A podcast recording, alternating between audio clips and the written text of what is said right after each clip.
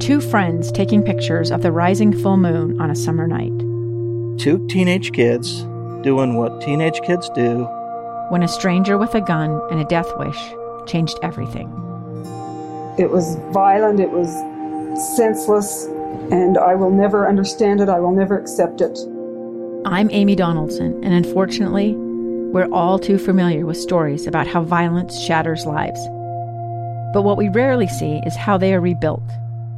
In a new podcast, The Letter, we relive tragedy, but only so we can hear the rest of the story the struggle to reclaim lives, the realities of grief, and the possibilities of forgiveness. I believe in miracles. Sometimes I thought, there are no miracles. Yeah, there are, and this is a big one. Follow the letter at theletterpodcast.com or wherever you get your podcasts. Inside Sources. Welcome back, everyone, to Inside Sources here on KSL News Radio. Great to be with you today. I am Boyd Matheson, and we have been tracking as uh, President Joe Biden uh, made an announcement today relating to our troops in Afghanistan and uh, is currently uh, walking the grounds at Arlington National Cemetery, uh, particularly an area where uh, many who lost their lives uh, in Afghanistan have been laid to rest. So, a somber moment for the president there as he goes through. earlier, in making the announcement of the troop withdrawal, he said this. Over the next few months, we'll also determine what a continued U.S. diplomatic presence in Afghanistan will look like, including how we'll ensure the security of our diplomats. Look, I know there are many who will loudly insist that diplomacy cannot succeed without a robust U.S. military presence to stand as leverage. We gave that argument a decade. It's never proved effective. Not when we had 98,000 troops in Afghanistan, and not when we were down to a few thousand. Our diplomacy does not hinge on having boots in harm's way, U.S. boots on the ground. We have to change that thinking. American troops shouldn't be used as a bargaining chip between warring parties in other countries. Okay, so that was uh, President Biden uh, making that announcement, and this is uh, just an interesting one uh, with a lot of opinions uh, from surprising places. Yeah, some of the people you would think would want troops to stay have said they want them out.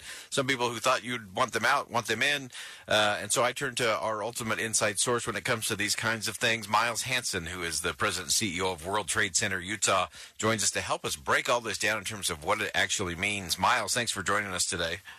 Boyd, it's good to be on the show. Uh, so this is a uh, this is a tricky one. Uh, we're we're down to about 2,500 uh, troops uh, in Afghanistan. Uh, from your history and your experience dealing with a lot of these complex international issues, what's what's your takeaway? What should we be thinking about as this starts to take place in May and will conclude in September? You know, Boyd, you hit the nail on the head. This is tricky, to put it mildly. This is such a complex situation. It's one that's very difficult for a lot of people who've been working on this issue for a very, very long time. I think it's important for people to keep in mind that, you know, we have spent $2 trillion over the past 20 years in Afghanistan. We've had troops that have ranged from the 2,500 we have there today up to at the peak during the Obama presidency, we had uh, just about 100,000 troops in the country. And yet, if you look at the security situation, it hasn't changed dramatically in the past 15 years.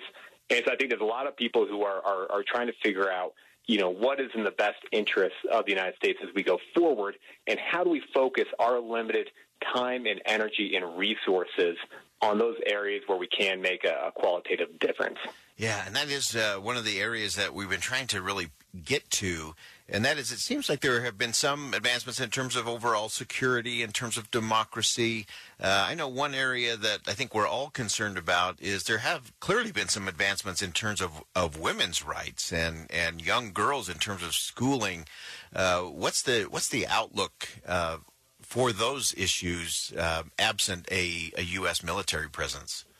That's a great question, and it's important to, to let me clarify.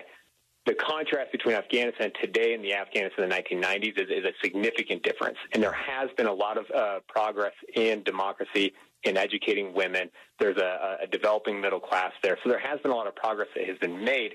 And yet, if we look over the past 10 or 15 years, as we have continually increased our investment in Afghanistan, we haven't seen the situation change dramatically. Most of those gains came in the first four, five, or six years of this war in Afghanistan.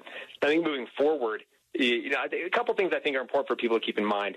One, uh, you, we've seen a lot of partisan discourse over everything in our country. It's important that we take the partisan a- aspect of this out of it. Yeah. What we're seeing today is largely a continuation of where things are headed uh, under President Trump. And I worked in the Trump White House working on many of these issues, and this was the direction that, that, that we were headed. And I think almost certainly if President Trump had won the election, we'd be in a situation very similar to where we are today from a policy perspective. So we can set the, the partisan element aside and debate the merits of it as we think about U.S. interests.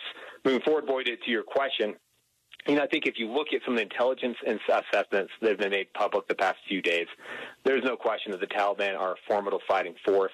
We have invested significant amounts of, of, of time, energy, and resources into building up the Afghan national security officials.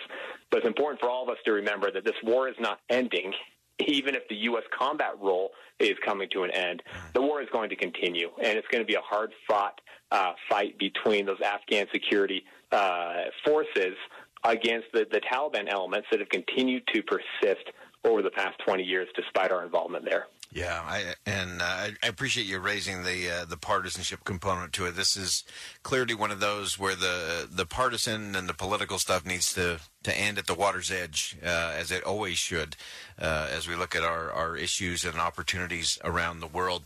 And uh, Miles, I've, I've, been wanting to ask you: is this is this one of those examples of you? You mentioned the the gains that happened early on, and then there's just been kind of this maintenance mode uh, in terms without real progress in in a lot of these areas. And it's just one of those where you can you can kind of control the the military component to it, but the hearts and minds, uh, it's ultimately ultimately going to be back with the Afghan people uh, to decide.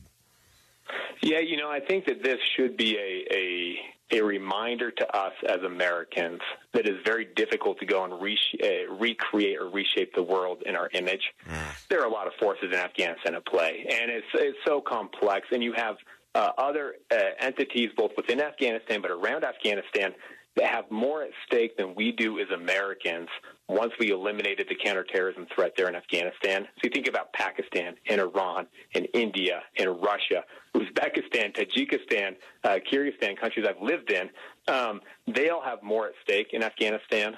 And so they have been uh, continuing to try to advance their interests in Afghanistan we are much further away and further removed from that, and therefore uh, our willingness to uh, sacrifice and invest in trying to dictate an outcome in Afghanistan is ultimately less than what those people who are right there in the neighborhood or in Afghanistan are. Yeah. And so I think that we it's a good reminder to us that we have limited power and ability, and so we need to be very smart about where we are choosing to use that. Even as we continue, and this is key here, as we end this combat role in Afghanistan, we're still going to be in the country. We're going to have, uh, you know, whether special forces, intelligence operations, our diplomats, and security around the diplomats. We have the ability to provide significant support to the Afghan government, to Afghan the Afghan people, and how we manage the end of this combat role is essential in trying to protect and advance our interests and fulfill the moral obligation that we have to the thousands of Afghans that have been in the trenches with us, supporting us in a variety of roles, who now are going to be very vulnerable uh, if we pull back this combat this this combat role. And so it's good. It's been complex. It'll continue to be complex, and it's going to be a country and an issue that we continue to invest in as Americans but we need to be very realistic about what we can accomplish there. Yeah, and I, I, so appreciate that perspective. If you're just joining us, Miles Hansen, CEO of World Trade Center Utah, who uh, was has, has been in these countries, has been around these countries, was part of the administration uh, with uh, former President uh, Trump uh, in terms of dealing with uh, these particular issues, Afghanistan in particular. and as you look at those, Miles, just in our closing minute here, one of the things that President Biden mentioned today was that there are other areas in the world that we need to make sure we keep our focus on. Uh, and so a, a non-combat role in Afghanistan will, will enable us to do some other things. But what should we be watching in terms of what comes next from the administration? You know, priority one, two, and three should be China. And, in what China's rise and China's increasingly aggressive foreign policy means for us as Americans. Uh, that needs to be the top priority and, and something that another very complex, very nuanced issue that cannot become partisan in nature because that will um, obscure the smart policies and, and support for those policies that we're going to have to put together as a country. But that is an area of critical importance. Of course, when we talk about China, we're, we're really talking about all of the Asia Pacific region, yeah. uh, given China's influence there. Yeah. Fantastic. Extraordinary insight, as always. Miles Hansen, CEO of World Trade Center Utah. Uh, thanks for helping us uh, break down the events and what's uh, likely to unfold in the months ahead as we look. Thanks, Boyd. Have a great day. All right. Thanks, Miles. All right. Uh, as we look at that, uh, it's just such a, uh, a vital piece of the puzzle. And as Miles said, it is complicated and complex. we need to keep an eye on China to be sure, and we'll continue to watch how this all breaks down as it relates to Afghanistan in the months ahead. And I just great insight uh, for us here on KSL News Radio. We'll step aside for bottom of the hour news. When we come back, Maya Jaredut's going to join us. We're going to talk about the science behind the faith of Ramadan. A stranger with a gun came upon two teens taking pictures under a rising full moon. But violence is only the beginning of this story. Sometimes I thought, there are no miracles. Yeah, there are, and this is a big one. I'm Amy Donaldson, and I've spent my career talking about how lives are undone by violence. The Letter is a podcast about how lives are remade. Follow The Letter at theletterpodcast.com or wherever you get your podcasts.